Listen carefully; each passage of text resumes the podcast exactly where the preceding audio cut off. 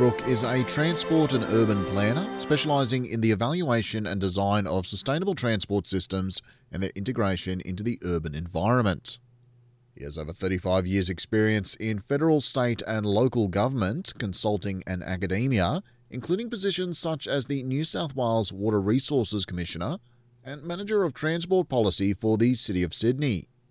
Ed Blakely is a former Washington insider, an internationally recognised leader in urban development and planning, advisor, and author.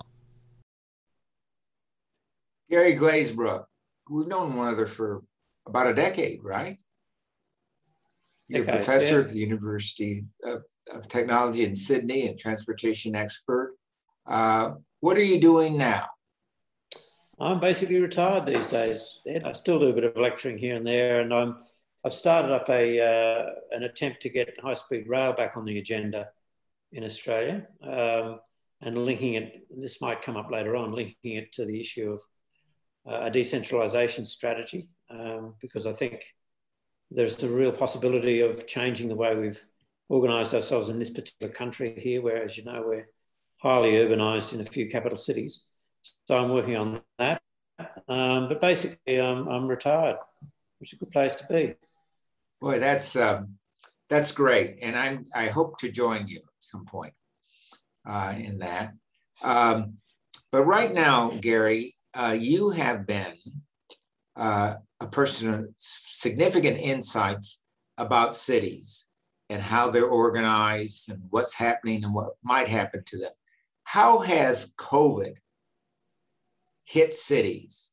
What are some of the major changes?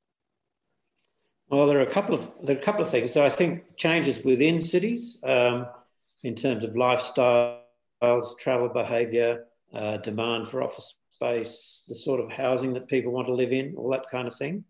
Um, and then I think there are changes between cities or between cities and, and regions in terms of people's residential uh, choices. But also, you think those choices are permanent or temporary? They just want to get away from the lockdowns. Yeah, I think some of it will be permanent. Um, I was looking at the ABS uh, Bureau stats uh, figures the other day, and I think in the last year to March, there were 46,000 people that moved out of Sydney or moved out of Melbourne to the regions uh, in New South Wales and Victoria. So that's a huge number. Uh, that's kind of a reverse migration flow we, have had for decades. We've had people. What was the number again? 46,000 people. 46,000, that's a big number. Yeah. It's a big number. Uh, that's a whole city. Uh, that's out of, yeah, out of Sydney and out of Melbourne, uh, which are our two biggest cities, as you know. And, and that's the reversal of decades of the reverse migration where people have been coming to Sydney and Melbourne. Sydney and Melbourne in particular have been dominating the whole population growth scenario in Australia. And that's part of this global cities phenomenon we've seen over the last 20 or 30 years. Um, Melbourne, as you know, has been winning the you know world's most livable city uh, stakes um, in comparison to many other cities around the world. It's now coming about third on the typical sort of uh, measures that people make. Sydney usually comes in a bit below Melbourne, but still, again, one of the world's most livable cities. So we're sort of lucky in Australia. We have these great, great cities to live in, or they're considered to be great cities, but there's an enormous problem of housing affordability. We have some of the least affordable housing in the world, actually, in Australia. Much, much less affordable than, say, in the US or in Europe, even. Um, so, uh, as far as COVID's concerned, I think it's just thrown everything up in the air. And um, of course, different countries have had different experiences. In, in Australia, we've had very low death rate, um, very low number of people with the virus, but equally, we've got the world's we're the world's laggard in terms of vaccination at the moment, and we've got in the middle of lockdowns in Sydney, and and there's a new one just started in Melbourne. There's one in Brisbane going on as well. So we've got half the country in in lockdown, whereas in much of the rest of the world, where they've actually succeeded in getting vaccination rates up to sort of 60%, 70% of the adult population, we're sitting on about 16% in Australia. So um, the rest of the world is opening up, and we're sort of way behind. So there are different things happening around the world in different cities and in different places. Um, but I think one of the things that COVID has done is change the way people look at work um, and the way they look at how they utilise their homes. So I did some research in Australia and found, to much my surprise, really, that over half the workforce are either managers uh, or professionals or clerical workers or people who actually can work online. Half the workforce for the entire nation? More, yep, more than half the workforce. Now, now what accounts for that? Well, we're a tertiary sector economy. We have highly efficient agriculture that employs almost nobody. We have very little manufacturing. Uh, and I like to say in Australia, we do two things. We dig up rocks and we make great uh, coffee. Um, we sit around drinking uh, cafe lattes and flat whites and, and uh, drinking, sipping Chardonnay. So Australia that sounds like Monte, Monte Carlo, not like a big nation.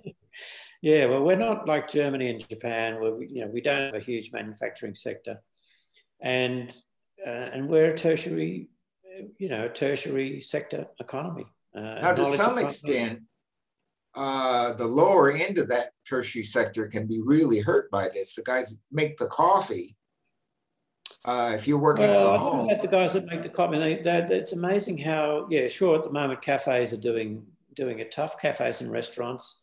Um, but interestingly, every time the lockdowns end, they do really well. Down here in the Southern Highlands, we're only about an hour and a half out of Sydney. Um, we get swamped by people coming down from Sydney whenever they can um, out of Sydney and come down here. We have we have more cafes per head of population in the Southern Highlands, I think, than anywhere in the world, just about except Byron Bay. Um, so you know, Australia is known for its coffee, coffee and its cafe sort of culture. Um, used to be pubs in the old days. If we went back 30 or 40 years.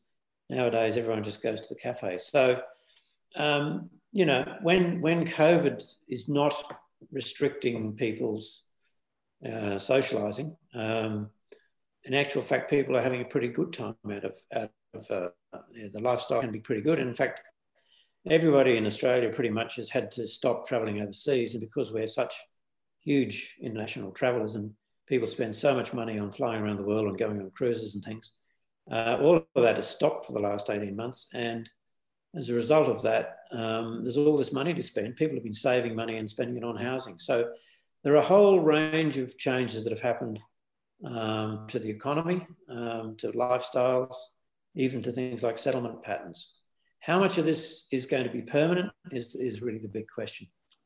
Tell me, um, this pattern uh, clearly, uh, other things may push this. For example, the 40 hour week is dying, and the four day week is probably going to come out the other side of this. I would be very surprised if anyone's going to go to work five days a week in the future. Well, that's right, and it, but that doesn't mean that they won't be working. And, I mean, no, no, they'll just be working from a different location. They'll be working from a different location. That's right. As far as people who are in the sort of occupations, as I mentioned, over half the labour force in Australia um, can do stuff online, if you like. Um, so uh, for those people, uh, a lot of companies are now saying, look, we really do want you to come back to work, but probably only three days a week, maybe four days a week. Some will be more flexible, you know, companies like Atlassian and so on, uh, it's one of our high tech companies here in Australia, um, have got a policy of saying, well, look, we don't care where you work from, you can be overseas, you, it's, it's, an international company. Um, you can be working from your home, you can come into the office, you can work from a cafe, do whatever, whatever you want. Um, but if you do come into the office, you'll be operating on the same platforms and the same communications infrastructure as if you're working from home. So they're not forcing people to come into the office, despite the fact they're just actually in the process of going to build one of the world's newest high tech office blocks right in the heart of Sydney. So I think a lot of people have decided that they really don't want to go to work five days a week. They don't want to do the five day a week commute. And uh, as long as the companies and the employers agree to that, I think that will produce some big changes in travel patterns in particular. Yeah. I work in a law firm for what is called a full week, uh, but I only go there two days a week. Mm, exactly. And uh, the firm is about to relocate. We have about 25 people and are locating space for about 12. There'll be no conference room anymore. Mm-hmm. We'll share a conference room on the same floor with somebody else. Uh, the big library with all the books in it, like you see behind me, is something really of the past because we have a staff person who sends us electronic library stuff almost daily. Um, I have never, since leaving law school, looked in a law book. Hmm. Well, it's right. What for? I couldn't get exactly. the most recent case from a law book, so why look in one? Exactly. They make so nice shelving, though. The, the real question is here up until maybe five years ago, uh, we had Richard Florida, and, and we had the kind of theory that face to face communication, if you go back 25, 30 years ago, we had people like Bill Mitchell with his City of Bits writing that the technology of, for uh, video conferencing and so forth would make cities redundant. So there were quite a lot of people writing back in the 1990s or thereabouts when the internet was really, you know, getting into action. That um, look, cities were a thing of the past. People would go and live in rural. You know, he was thinking in terms of the United States. Um, attractive rural areas could be in Colorado, could be in, you know, in California. Why and that did happen. And it happened to, to a significant extent, although what actually happened was cities like Denver and, and Salt Lake City and, and Phoenix and so forth became very, very fast growing cities. So yes. yes, some people did in fact live in the mountains, you know, in a, in a ski village sort of deal. But um, in actual fact, America was urbanizing or re-urbanizing again. Uh, and, and in fact, the world is, that's what's happened around the world. London didn't die, uh, Paris didn't die, Tokyo didn't die. Sydney and Melbourne have boomed. Um, so we've had 30 years now of global cities doing extremely well, despite all this technology, which we've actually had video conferencing for 30 or 40 years now. So, so um, it's less sticky now. That, that core isn't as sticky as it used to be, huh? Well, that's right. So I think that we're now going to enter a new phase. You know, I think it's taken that long for people to accept. It really was COVID forcing people to do video conferencing. We've had it all. We've had it there. But people used to jump on planes and fly from Sydney to Melbourne or Melbourne to Sydney for, for a meeting, you know, fly a thousand kilometres, go to, go to a meeting and fly a thousand kilometres home again. That, that was the sort of way in which business was done in Australia. And it's the way it's been done in America and Europe. Uh, uh, we had all these cheap flights and all the rest of it. Mm-hmm. Um, but it was believed that you had to have face to face contact uh, to really make things creative, to get the creative city effect. Um, now, I, you know, it, it now is a very interesting question about whether that is actually still true or whether people actually have now gotten used to this concept of Zooming and all the rest of it. And maybe, yes, we will have to have face to face contact, but maybe much less frequently. Maybe well, we don't what, If up. you're just making transactions, you don't need it frequently. But if you're doing some work that may require creative com- components, two or three of you face to face, I found is far better than online. Well, absolutely. And so the question is how do how do how does work adapt to all of that? How do people adapt to all of that? How do organizations adapt to it? And what does that mean for our cities, where we live, where we work, etc. So, so what, think, how do you surmise? I think we will not go back to what we were before the five day week commute. I think you're right. I think a lot of people will do spend some part of the time working from home. Uh, maybe it's a day a week, maybe it's two days a week, maybe it's three weeks a month, whatever, depending on the type of work you do.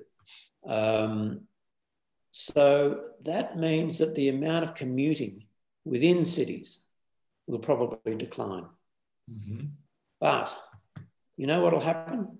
I think right. people will then decide, like I, like I know a lot of people have decided down here, that as long as you're close enough to a big city, uh, maybe an hour and a half away, uh, you can get there when you need to, if you need to. And yes, so that decision's been made uh, because as long as you go, you only go to the opera once a week anyway, at the most. Yeah. yeah. or to the big show or the big footy match. You don't have to be there all the time. You don't have to be there all the time. And if you think about it, the trouble with big cities has always been housing costs and congestion, and that's always been it's always been there, and it will always be there. And for people who want to have something of a rural lifestyle, or to you know breathe the fresh air, or have a bit more space, or have an environment for their kids to grow up in, so long as their kids can then get to you know a good university, and so long as they can get good healthcare when they're older, you don't have to be in a capital city or in a major city. You can be in a smaller town or a smaller city or even a village. Um, this is the advantage that a lot of countries in Europe have long had because their settlement pattern is not just dominated by a couple of big cities. There are lots and lots and lots of medium sized cities all over the place in countries like Germany and so forth. But So- what's helped that very much is they have these great train programs. In the Netherlands, you can live on one side of the country and have your job on the other. Most of Exactly. universities in Paris have their faculty in Nice and all over the place. They don't live in Paris. Exactly, exactly. So, so I think it does. It'll depend on the person and the sort of job they do. And some people are just urban. But I think it depends on the live right- transport. I mean, you can be 20 minutes away if you're in Tokyo and Mm. 100 kilometers, you know? Yeah. That makes a huge difference. Well, that's it. So high-speed rail, of course, is is a game changer. I think for some countries like Australia and the US, which haven't really had it. Um, but Japan has had it for a long while. Europe has had it for a long while. China's now got it. Um, we're way behind on that on that score. So uh, our settlement patterns in America and Australia, we're big continental-sized countries. Um, we've been based our transport for the last 60, 70 years on flying and driving. Uh, we haven't had that intermediate high-speed ground transport mode that they've now had in for, you know 30 years or so in Europe and Japan and Korea and so on. So I think there might be some big changes coming in settlement patterns in countries like the US and Australia and Canada. Will it be Um, driven by the worker or by the firm? Well, I think it'll be a combination. It'll need, it'll need three things. It'll need the individuals, the companies, or the employers, and governments. Governments will need to provide the infrastructure.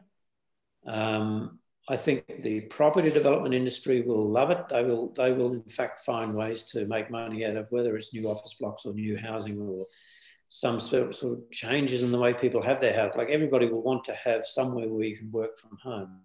Well, not everybody, but a lot of people will will want the sort of house that you've got enough space to get away from your bedroom.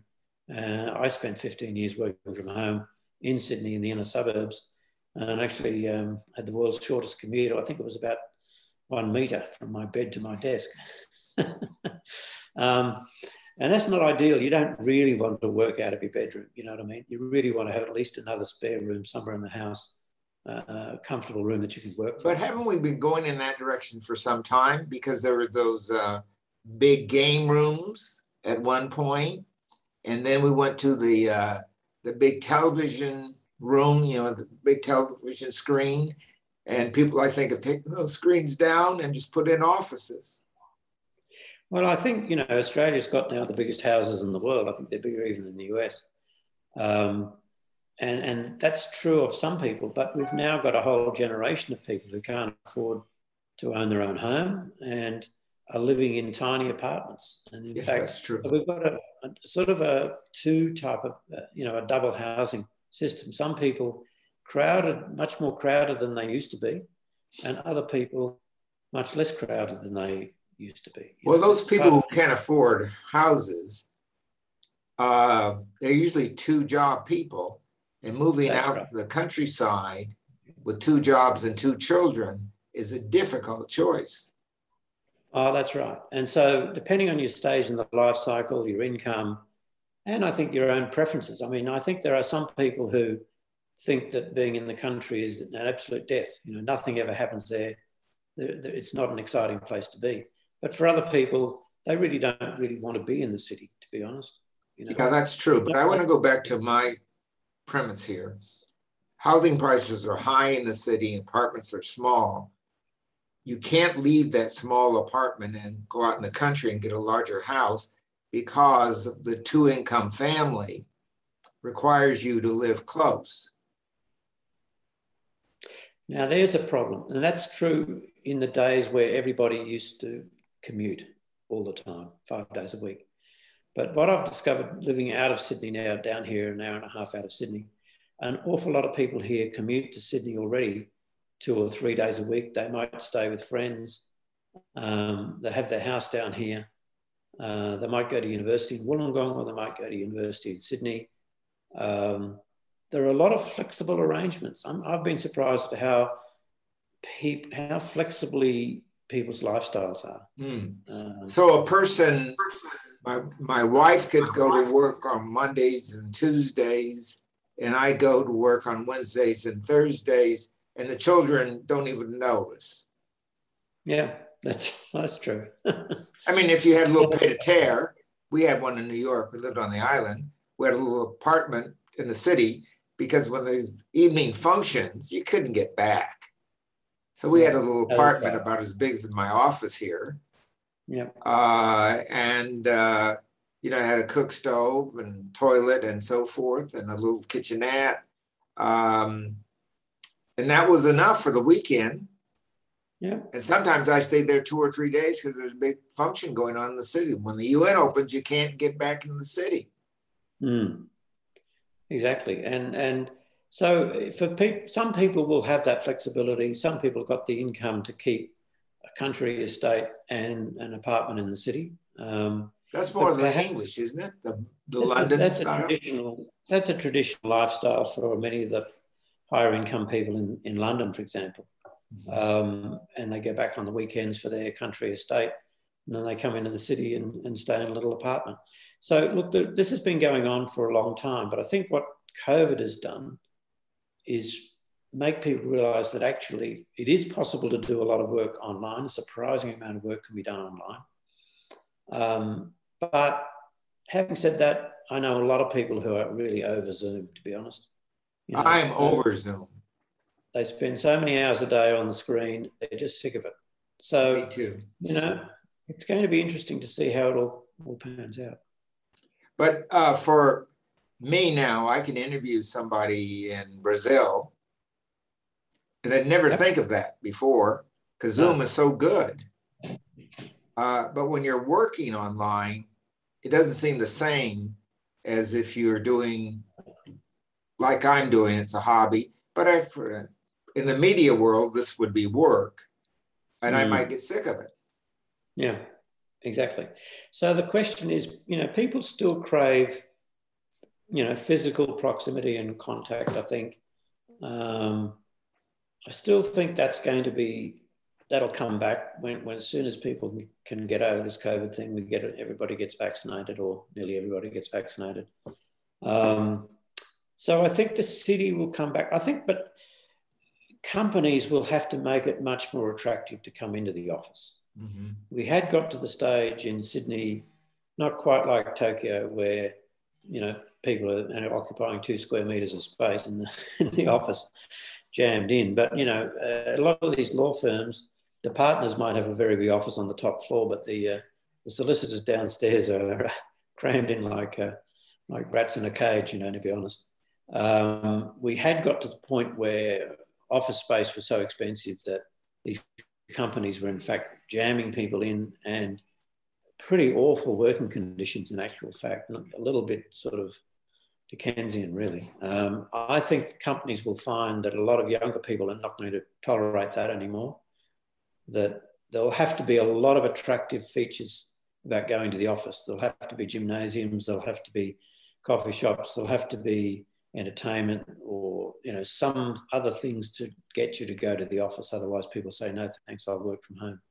And if if employers say well if you want to work in this company you'll have to come into the office five days a week i think a lot of people the people with skills will just say well goodbye you know goodbye. i'm going to work for a company that's more flexible. As you may know that's happening in the us yeah. Because there's such a skill shortage but let's get back to the cities that are going to be winners or towns or non metropolitan places. Uh, Leinberger said something like you. He said, if you're an hour and a half away and have good bones, now if you're someplace that came up in the Second World War and is kind of, you know, just low rise, ugly place, you don't make it. No. But if you have kind of a country town, you know, bohemian atmosphere, you make it. Yep. So those little country towns that think they're going to have a big boom, he's saying they ain't. It's, no. it's the the country town that has amenity already. Maybe university established there, or a seminary, or the regional medical centers there. Something's there that you can build exactly. on. But if the bones aren't good, it's not going to happen. No, that's right, because people are then seeking the lifestyle alternative to the city, which is, you know, down this part of the world, we have what, 15 wineries. We have umpteen really good restaurants. Uh, we even have a cinema that's the, the longest, the oldest continuously operated cinema in Australia down here. Uh, and it shows really good films, you know, sort of like an art, art cinema. Mm-hmm. Um, because you've got, in this part of the world, you've actually got a highly educated, a lot of retired people, but retired professionals and highly educated sort of uh, population down here. Also, you've now got, we're close enough to Sydney that we get uh, the visiting specialists, medical specialists. So you get any kind of medical. Uh, and of course, as people get older, that becomes more and more important. Absolutely. So all of these things go into the mix. If you want to keep young people, you've got to have really good educational facilities. You want to have old, keep old people, you've got to have good medical facilities. Well, um, one of the things that Leinberger was saying, and and I said many, many years ago in a book that these small towns that are within an hour or two of the city should start spending time trying to land a new business. What they should do is hook up with an educational institution or a research institution and then grow from that. Exactly. Uh, because the train is going to go where those people are. It's not going to go where the steel mine closed, you know, that yeah. trains don't move that quickly. And if you yeah. can capture them, you uh, really make it like Stony Brook in Long Island. By getting the university there, it is now a real hub. Yeah. For other businesses. I think you'll probably see, yeah, in the, in the US, I think you'll see a bit of a resurgence now in the Northeast. I, I, I believe I mean, there was a long period, almost a century of declining industry from the right. in the northeast, uh, and more recently the Rust Belt in the mid in the mid north and so on. Um, some of those towns have, have, come back, like Pittsburgh and so forth. Um, Detroit's doing what it can, but it's a terrible struggle. Um, but the places around Detroit are doing damn well. That's right, and and of course, you know, if you can put up with the cold, um, and if you've got something else going for you, as you say, like a really top quality university or whatever, um, some of these places will do well, but not all of them. That's for sure. Yeah. So. So the government here has been doing this decentralization program for many, many years. That's how I got here the first time. The Whitlam administration invited me mm. out, and Tom Uren and those guys said, we're going to do this, we're going to make these little towns and cities. And Blakely, you go out there and do the economics on And uh, the first thing I discovered was there was no economy. They, they, yes. The places depended on the farms around them, and the farms were sending their stuff over them to be yeah. processed or sent away. So there was That's no right. real economy. And I begged them to do what I said earlier put something here that keeps the money like a university yep. or a research institute. Stop crowding universities into Sydney and Melbourne. Put them well, into these places. Exactly right. And you know, um, how, did, that was the last time the word decentralisation was used in Australia in the Whitlam era. So that's 1975. That's right. So um, people gave up on it. And, and the overriding philosophy for the last 45 years has been the market will sort it out and there's no point in trying to intervene by government. Well, that's been the philosophy, let's say, in, in countries like the US and Australia, but it's not been the philosophy in Scandinavia, for example. So if you look at the countries that have succeeded in having a settlement policy, like Sweden and Finland, you know, they have very deliberately done exactly what you've said. Um, and they've also recognised that you need to have good ground-based communicate or uh, transport systems. So little old Finland uh, is building a high-speed rail between Helsinki and uh, Turku. Uh, in fact, they have actually had discussions with Estonia over the other side of the Baltic. They're talking about building a tunnel under the Baltic. It would be the world's longest tunnel, It'd be about 100 kilometres long, to put a high-speed rail from from Helsinki, of all places, to uh, uh, to Tallinn in Estonia. Um, Sweden has started to build its high-speed link between Stockholm, Gothenburg, and, and uh, down to Copenhagen in Denmark. Um, these are countries with five, six million. Well, Sweden's 10 million, but uh, Finland's only about five or six million people. Um, so they recognise that if they want to get economies of scale in, even in a knowledge-based economy, you have to be able to put together all the various people and specialties that people have these days, special knowledge they have to be able to actually physically get together periodically in order to get this spark of creativity happening. And for that, you need to have good transport, not just you know uh, broadband, but you need actual physical transport systems. Well, maybe well. you need them both. You need them both, absolutely. And and in fact, you know, the history of communication or the history of transport and communication is interesting. That people thought communications would be a substitute for transport. Turns out to be in fact, the more communications you have, the more transport you, you need. Um, they're complements rather than substitutes. Uh, and I think that's what will now emerge out of this COVID thing. So we've now temporarily substituted communications for transport, for physical transport.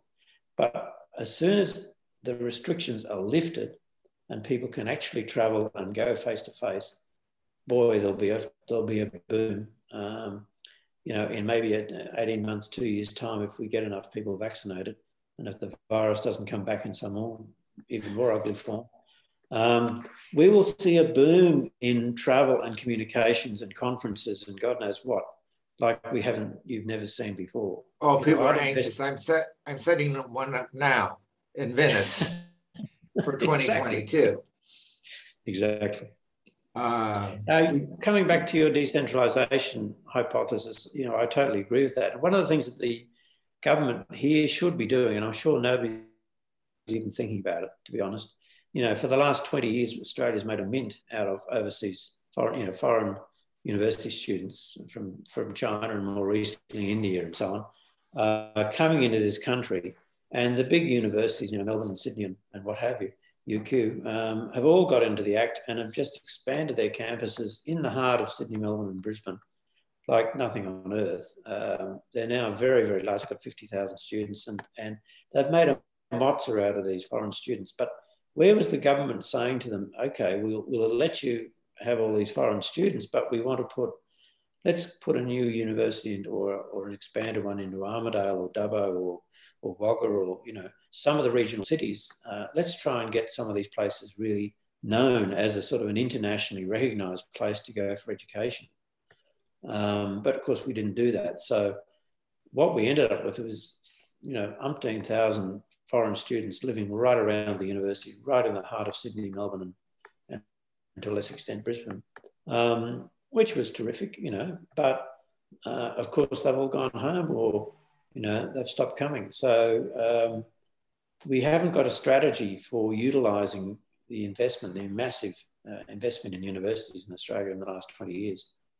We haven't got a strategy for making use of that other than just to make money out of foreign students. Yeah, you better come up with another strategy. I say in most of my speeches, luck is not a strategy. Yeah, exactly. Yeah. And that's what we would. T- um, we have a strategy in Sydney and in Melbourne to build our highest speed rail on metros through and around the city. We have something like a 70% drop off in participation on public transportation, even when the uh, things are off, when there's no lockdown, people are not crowding onto the bus. Well, it's too hard to say. I mean, they're now looking at the data in the US recently, and, and some cities back to 80% of pre COVID transit usage. Not all, some. Mm-hmm. Uh, in Europe, it's coming back. Um, the longer distance Eurostar trains and so forth, they're coming back as well. In fact, Europe is investing big time in intercity uh, rail transport.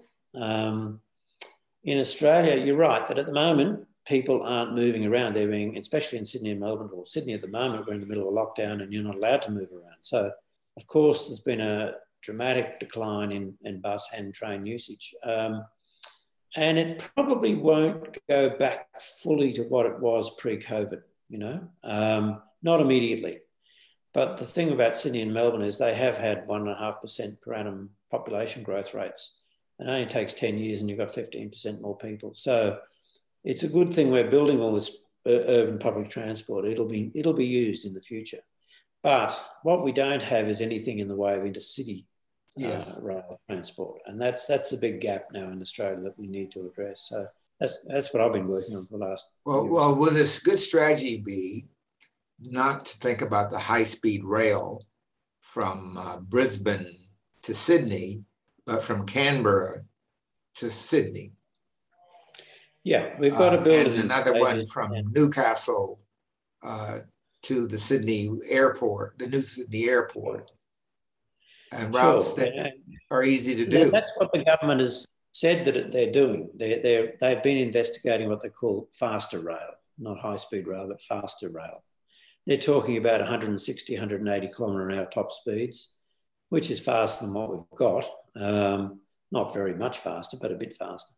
Um, we probably have to be a bit more ambitious than that. we have to be looking at at least 250 kilometre an hour type speeds to yeah. really be make a difference. Um, but we don't necessarily have to go all the way to 350 kilometres an hour. Not even, no, not but I think you have to go to two.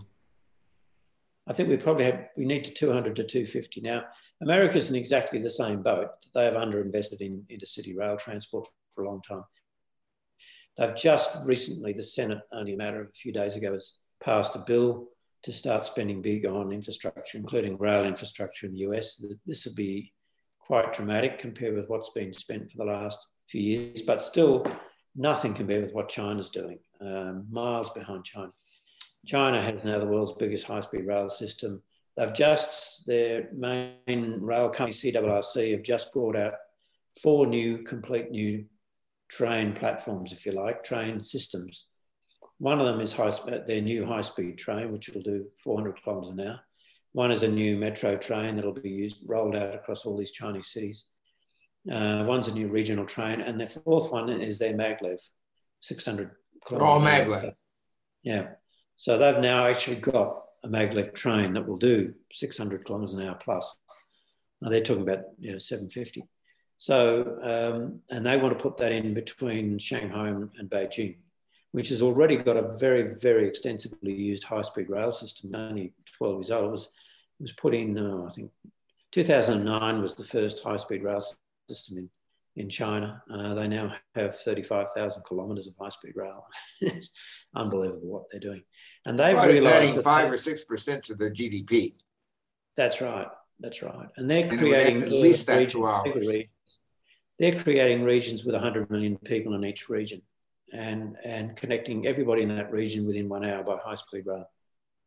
Uh, so it's like you know one and a half Germany's all connected within an hour, an hour, an hour and a half, and they realise that that's going to give them the economies of scale in, in production, in markets, in knowledge and information transfer.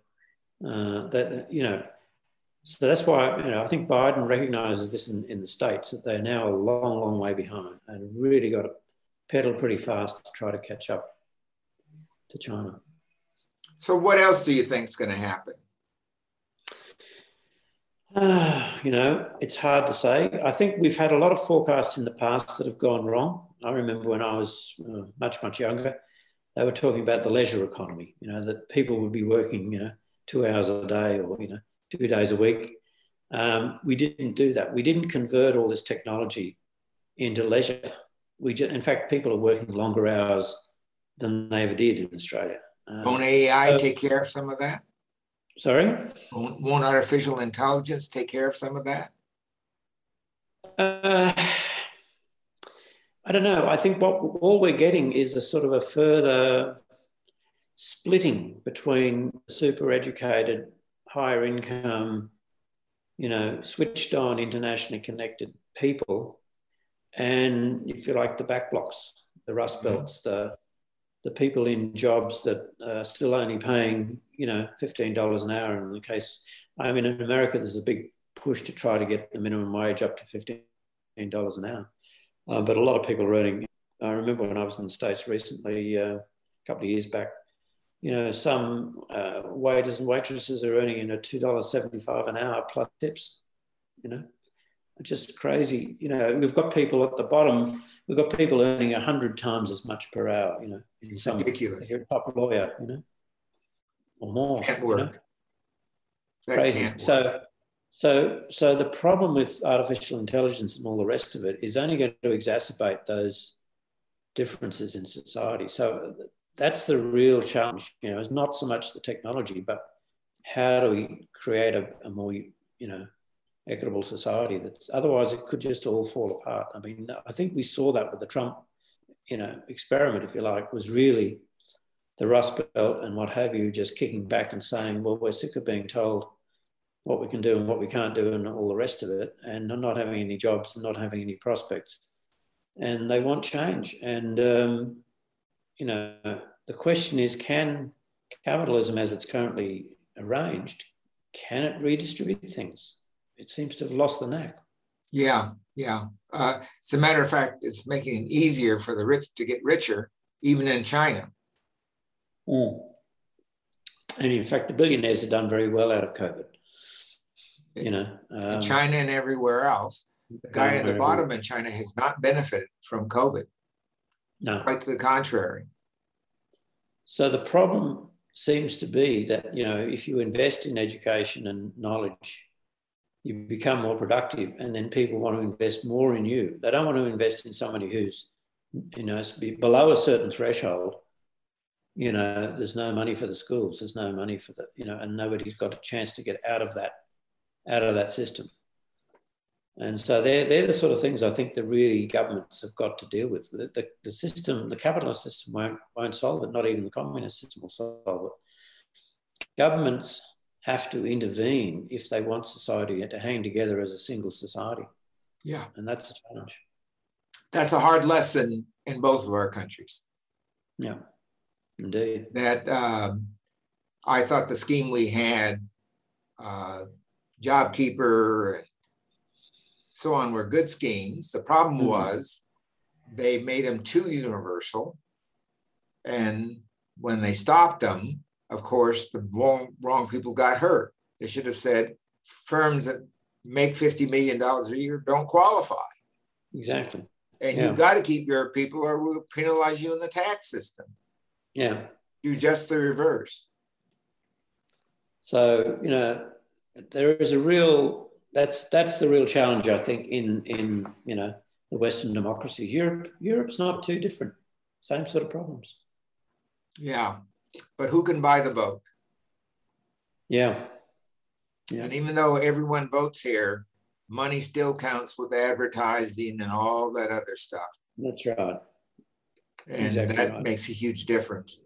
Garry, we're going to talk to some other people and probably come back to you.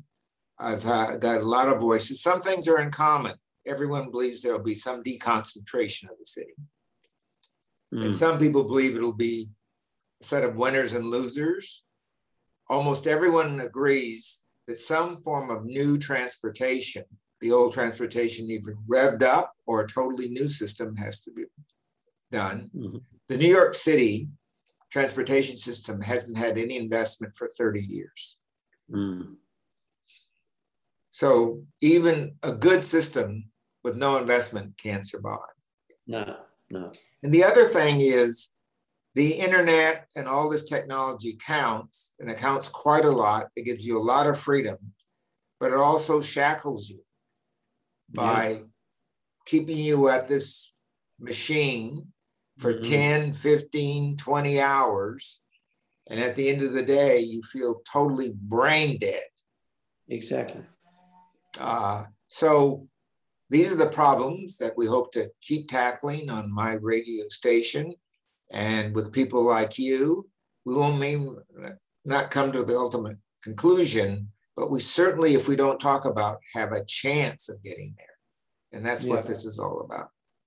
Thank you, Garry. Good to see you. Thanks, Ed. Good to see you. Cheers. Make sure you subscribe to Pacific Conversations wherever you find it to make sure you don't miss our next conversation. And well worth checking out the website edtalks.com.au. And for weekly US news and current affairs, check Ed and I's other podcast, US of Ed. Special coming next week regarding the twin crises of Hurricane Ida and also 9 11 on the 20th anniversary of 9 11. How those events have reshaped the future of New Orleans and New York.